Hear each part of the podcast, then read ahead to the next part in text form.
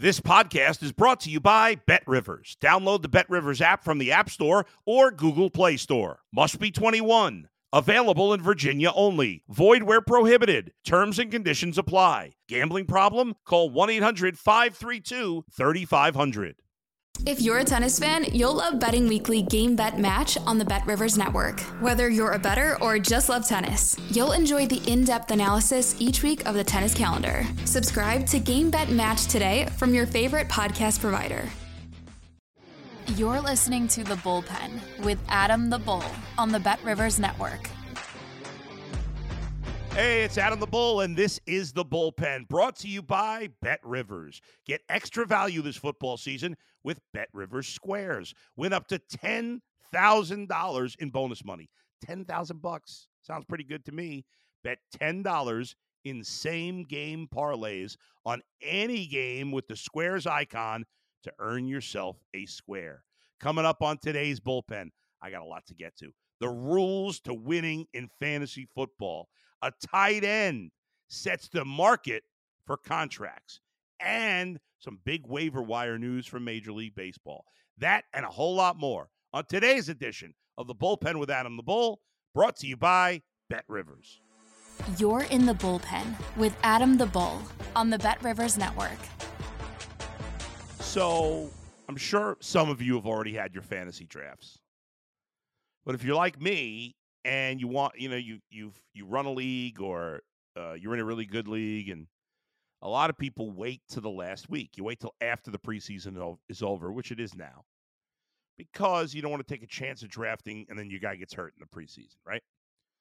So I know for me, I have four fantasy drafts coming up over the next 6 days, and I'm sure a lot of you have the same, depending on how many leagues you're in. So what I don't want to do here when I talk fantasy football is tell you, well, with the first pick, you should take X because, listen, everybody knows, unless you're a complete novice, everybody knows who's at the top of the draft board. But there are some rules that I have learned playing fantasy football for about 30 years that I think can be very helpful. And I'm not saying I always win. Listen, some of it's luck of the draw. If you listen to fantasy football experts, and I do have respect for people that talk fantasy football and nothing but fantasy football for a living. I love it. There's some guys that really know what they're talking about, some guys that, but ultimately, like being a GM of an NFL team, there's a big dose of luck when it comes to all this. Health, a guy translating to a new system. From a NFL GM standpoint, just a guy's his want to, right? You never know that, especially with young players. But anyway, as a fantasy GM, here are some of the keys to success. Number one, this may sound basic, but it's really important, and I think some people go into fantasy drafts not knowing this. Believe it or not, it's going to sound stupid to some people. But the most important thing when you go into a fantasy draft is know the freaking rules. Know the rules. See, when many of us first started playing fantasy football 30 years ago, there wasn't a lot of disparity in the rules to fantasy football. Everybody kind of played the same way. You'd have one quarterback, two running backs, three wide receivers, a kicker and a defense and a tight end. And that was basically it. Initially there was no PPR, which for those who don't know what that means points per reception. Maybe you had one flex spot. Maybe. I don't think a lot of leagues did when we all first started doing this. Not all, but some of you may be 22 and saying 30 years ago, I wasn't even born. But now there's so much variety. There's so many different rules. Some of the key things you need to know, the most important thing you need to know is, well, two things. One, is it a one quarterback league or a super flex league? Super flex essentially means two quarterbacks. The reason it's called a super flex is because technically you don't have to start a second quarterback. And if you're in a 12 or more team league, it can be tricky. There might be a week where you just don't have a second quarterback for whatever reason, so you can start another running back, wide receiver, tight end in that spot. But if you want to win, you need two quarterbacks every week. So you want to be in if it's a two quarterback league, that's, you got to know that. And the second thing you got to know is it a PPR or a standard league? Standard league, you don't get points for a reception. A PPR league, you get points for reception. That makes a huge difference in how you're valuing players. But it's not, those are the two key ones, because there's a lot of leagues that have those things and a lot of leagues that don't. But there are other rules that are important to know,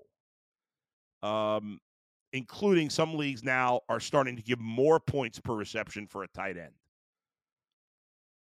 Like you get 1.5 points for a reception by a tight end, or even 2 points. There's one league I'm in where you get 2 points per reception for a tight end. That makes a big difference. Travis Kelce, who's already valuable, his value shoots up even more.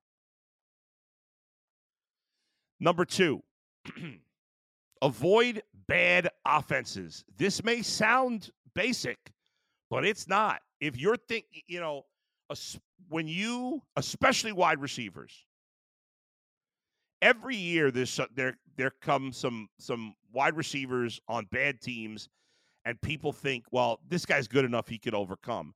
Well, there are some guys who can. There are some guys, you know, that can have a great season even with a bad quarterback. Garrett Wilson did that. He had a really good season last year with the Jets with bad quarterback play. But that's hard to do, and only special players can do that. Once you get to the nitty-gritty of the draft and you're past the first, 18, 20 wide receivers, and you're looking for that wide receiver 2 or wide receiver 3 or flex guy, think about the offense that team plays on and think about the quarterback that is throwing him the ball, especially if it's changed from the past year, right? For example, Chris Godwin and Mike Evans, who have been excellent receivers for a long time, you got to put them lower on your list than you've had in the past, because this year they have Baker Mayfield throwing them the ball and not Tom Brady. If you've got if you're thinking about taking Terry McLaurin, who's a very talented receiver, but not elite, very good, I don't think he overcomes a bad quarterback situation. Now, maybe Sam Howell turns out to be good, but I don't think so. So I want to avoid especially wide receivers on teams with bad quarterbacks. Another thing, and then if you're in that same vein, running backs to a certain degree. Now, if you're talking about a running back that's not a big time pass catcher, I want nothing to do with that guy if it's a bad offense, because if I'm playing from behind a lot, if I think that team's going to play from behind a lot, then that guy's going to be off the field. So be careful with that. Number three, know the room. When I say know the room, if possible, now listen, if you do a draft online with a bunch of strangers, you can't know the room. But if you're drafting with the same guys every year, or mostly the same guys, it's your buddies, know the room. Know the tendencies of the guys you're drafting with, right? I keep a little, this is really high-level nerd stuff, but I keep a little chart of the tendencies of some of the guys in my league, because I have a couple leagues I've been drafting with mostly the same guys, not every single guy, but mostly the same guys for 30 years. Guys I've known since we were in our 20s, and now we're in our 50s. So I know the tendencies that they probably know. I feel like I don't have any tendencies, because I leave my fandom out of it. And that's number four, by the way, part of this. Leave your fandom at the door. Don't let a player... Look, I'm a Bengals fan, as many of you know. I love Joe Burrow. Love him. I don't think I've ever had him on a fantasy team. Not that I purposely avoided him, just that I haven't, reached ahead to get him. I haven't taken him higher than he should be. I have one league that's a super flex league. I'm drafting tomorrow night. I have the first overall pick. I'm not going to take Joe Burrow. I love Joe Burrow. But Patrick Mahomes is the best quarterback, so I'm taking Patrick Mahomes in a super flex league. In the super flex league, taking a quarterback first overall makes a lot of sense, but you got to know the room. Again, I'm in another super flex league. The draft I have tomorrow night is a lot of newer guys to fantasy. So the quarterbacks go real quick. So if you pick it first overall, you got to take a quarterback in a super flex league. I'm in another league with a bunch of veteran players that even though it's super flex, the quarterbacks don't go as quickly. You got to know that going in if you can. Knowing the room, very important. So I gave you 3 and 4 there. Number 5, don't get caught up in rookies. I'm not saying avoid rookies. I'm saying if a rookie, people are excited about the unknown, right? Bijan Robinson is a lot more exciting than Saquon Barkley, Nick Chubb, Derrick Henry. And maybe he's going to be a better fantasy player than all those guys. There's reasons not to like Saquon Barkley this year. There's reasons not to like Derrick Henry this year, even Nick Chubb potentially. But I have a safe bet on those guys. I know what they're going to do. Now, it's possible one or some of those guys go off a cliff this year, especially Henry. But I think it's pretty steady what they're going to do. I don't know about the Falcons. I know they don't have a quarterback I like. I know they got 2 other running backs there, including Tyler Algier, who had a nice year last year. I know they spent a high draft capital on Bijan Robinson, but we don't know exactly what his role is. I know what Saquon Barkley, Nick Chubb, and Derrick Henry's roles are. That I know for sure. So be careful. I'm not saying don't take Bijan Robinson. I'm just saying I wouldn't be so certain he's a better pick than those other 3 guys. And when you get beyond that, then you really need to be careful. However, at some point, I would say once you get I would say 5 running backs or wide receivers, then go crazy with the young players at that point. Round 7, round 8. Oh, once we get to that point in the draft, then I feel the opposite. Then I'm aggressive on the rookies, and I'd rather leave those middling wide receiver running backs on the board. Then you take the guy with upside. But in the first round especially, I'd be careful. Don't reach on a tight end. That's number 6. Don't reach on a tight end. Travis Kelce's worth everything, but none of the other tight ends are. I feel like sometimes Travis Kelce will go real high, and then people end up reaching on Mark Andrews or TJ Hawkinson or Darren Waller or George Kittle. Those guys are not worth it. Waller never stays healthy. Kittle never stays healthy. You know, Andrews, you're in an offense that's a run. I know they're supposedly going to do it differently this year. I'll believe it when I see it. Lamar Jackson's a running quarterback. They run the ball. And Hawkinson, I like him, but, you know, for what he's not worth, the juice is not worth the squeeze on him. He's a good player, but the top tight ends always go too high. There is good value later in the tight end room, whether it's Pat Fryermuth or Evan Engram or David Njoku or even Dalton Kincaid. I just talked about rookies, and I'm very hesitant because rookie tight ends almost never make an impact. But I think if you're waiting on tight end and you're at the, you know, if 8, 9, 10 tight ends are off the board, I think Dalton Kincaid can make some sense and could be a surprise at that position. These are the things you got to do. One other thing I'd say, what are we up to? Number 7. I can't keep track of how many rules I have here. Let somebody else be aggressive with a bad situation. And when I talk about that, I talk about Jonathan Taylor. If I were you, I'd avoid Jonathan Taylor like the plague in my draft. I know at some point there becomes, whether it's, I don't know, round 5, round 6, round 7, we're like, well, I can take. Who knows what's going to happen with this guy? That's it. He was banged up last year. He's banged up now. It's a bad quarterback situation because it's a rookie quarterback who's raw and needs a lot of learning. He's going to run himself a lot. They're going to be down a lot. I would avoid Jonathan Taylor. I would not draft him anywhere.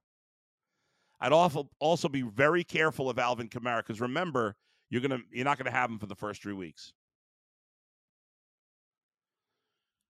In terms of running back share situations, which is the case on many teams, I would lean towards the guy who catches passes. If you're looking at it now, some teams you don't know. Like, I don't know what the split's going to be with the Jets, Brees Hall, and Dalvin Cook. I'm not sure about that. I got Brees Hall ranked higher on my list right now. I'm not sure what the timeshare is going to be there. But in the timeshares, like an Isaiah Pacheco and a Jerick McKinnon, when I'm picking later, I kind of like leaning towards the guys that are going to catch the passes, because on less touches, they're more likely to give me more points by catching passes. And if there's a clear line of delineation as to who the pass catching back is and who isn't, it's a major advantage for that other guy, even if he gets less touches, because he's likely to be more productive from a fantasy perspective, even with the less touches. All right, I mentioned, by the way, so there you go. I mean, that's it. I will tell you this. If you are in a 2-quarterback league, I would want to make sure that I'd have at least one of the top 8 quarterbacks by the end of the second round. Mahomes, Hurts, Allen, Burrow, Herbert, Jackson, Fields, Lawrence. I don't love Justin Fields as an NFL quarterback, but he's going to give you the rushing yards. I'd probably have him up there. That, to me, is a clear line of delineation after the 8th spot, whatever order you want to put him in. I think the next group, you know, Deshaun Watson could end up in that top group, but we don't know. He hasn't done anything for 2 years. But if you're in a 2-quarterback league, a super flex league, you want to get one of those top 8. I think that's imperative. All right, that's my fantasy preview for today. We'll do some more fantasy stuff next week, leading up into the first week of the season. More specifics on some sleepers I like. But I'll leave you with that and those rules for now. Now, I did mention T.J. Hockenson. He has reset the tight end market. Yesterday, he agreed, according to Adam Schefter, to a 4-year, $66 million deal with $42.5 million guaranteed. The average annual value of the deal is $17.125 million, which makes him the highest-paid tight end, I believe, ever. It's amazing now that Travis Kelce's average annual salary is, I think, 5th amongst tight ends, and you don't hear him complaining at all. It's, quite interesting. I mean, he may at some point here get like a 1-year, after his contract's up, like a 1-year, $25 million deal.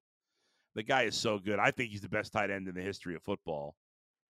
But he has reset the market now. David Njoku signed for a decent amount of money than Cole Kmet, but this guy's a lot better.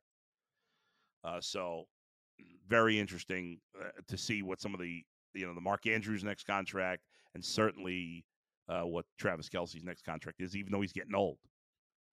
Another thing from football, college football, breaking news this morning, the ACC is going to add Stanford, Cal, and SMU to the conference next year.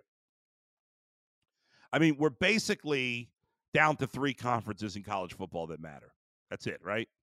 It's the ACC, it's the Big Ten, it's the SEC. That's it. The Big 12 and the Pac-12 don't have much. It's 3 super conferences now. Honestly, if I were those conferences, I would just break off from the rest of the league, rest of Division I college football. We'll see if that eventually happens. One last thing for baseball. The Ohio teams were both very busy with waiver claims yesterday. I think a surprise, certainly, from the Guardians. Guardians claimed Lucas Giolito, Reynaldo Lopez, and Matt Moore, all off of the Angels. Now, the Guardians are not a good baseball team. They enter action at 64-70, but they're only 5 games out of first in the American League Central after winning the last 2 games against the Twins. So they're 5 games out. It's not over. They're not good, but the Twins aren't that good either. Now, I don't think these 3 guys they've acquired are huge difference makers, but Matt Moore and Reynaldo Lopez in the bullpen are 2 pretty good pitchers. Giolito was good with the White Sox. He was terrible on the Angels. If he could pull it together, I mean, it's still possible the Guardians could win that division. There's like an 82-win team. I still think the Twins will hold on, but good for the Guardians, usually a team that's very cheap, spending about $3 million to pick up all these guys on waivers. Reds also were aggressive, trying to battle it, stay in that wild card race in the NL Central race. They claimed Hunter Renfroe, outfielder off waivers from the Angels, and Harrison Bader from the Yankees. Neither player's great, but, better than what some of the guys they had out there. So kudos to those 2 teams making the waiver claims. Also, there was one other. The Mariners got Oh, shoot. That doesn't matter. It's not that significant. They claimed a relief pitcher on waivers. The name's escaping me right now, but it's not a big name. Anyway, the Angels got five players of the six players they waived. A little surprised nobody claimed Mike Clevinger. I wonder if it has something to do with the off the field stuff. He's pitched very well here down the stretch for the White Sox, but nobody was interested. So there you go. All right, that's going to do it for me today. Everybody have a great weekend. Last weekend without the NFL. Can't wait. Thanks to Brian Monzo, as always, for producing. Thanks to all of you for listening and watching. I'll talk to you next time. Where else but right here in the bullpen with me, Adam the Bull, if I can spit that out. Brought to you by BetRivers. Thanks for listening to The Bullpen with Adam the Bull on the BetRivers Network.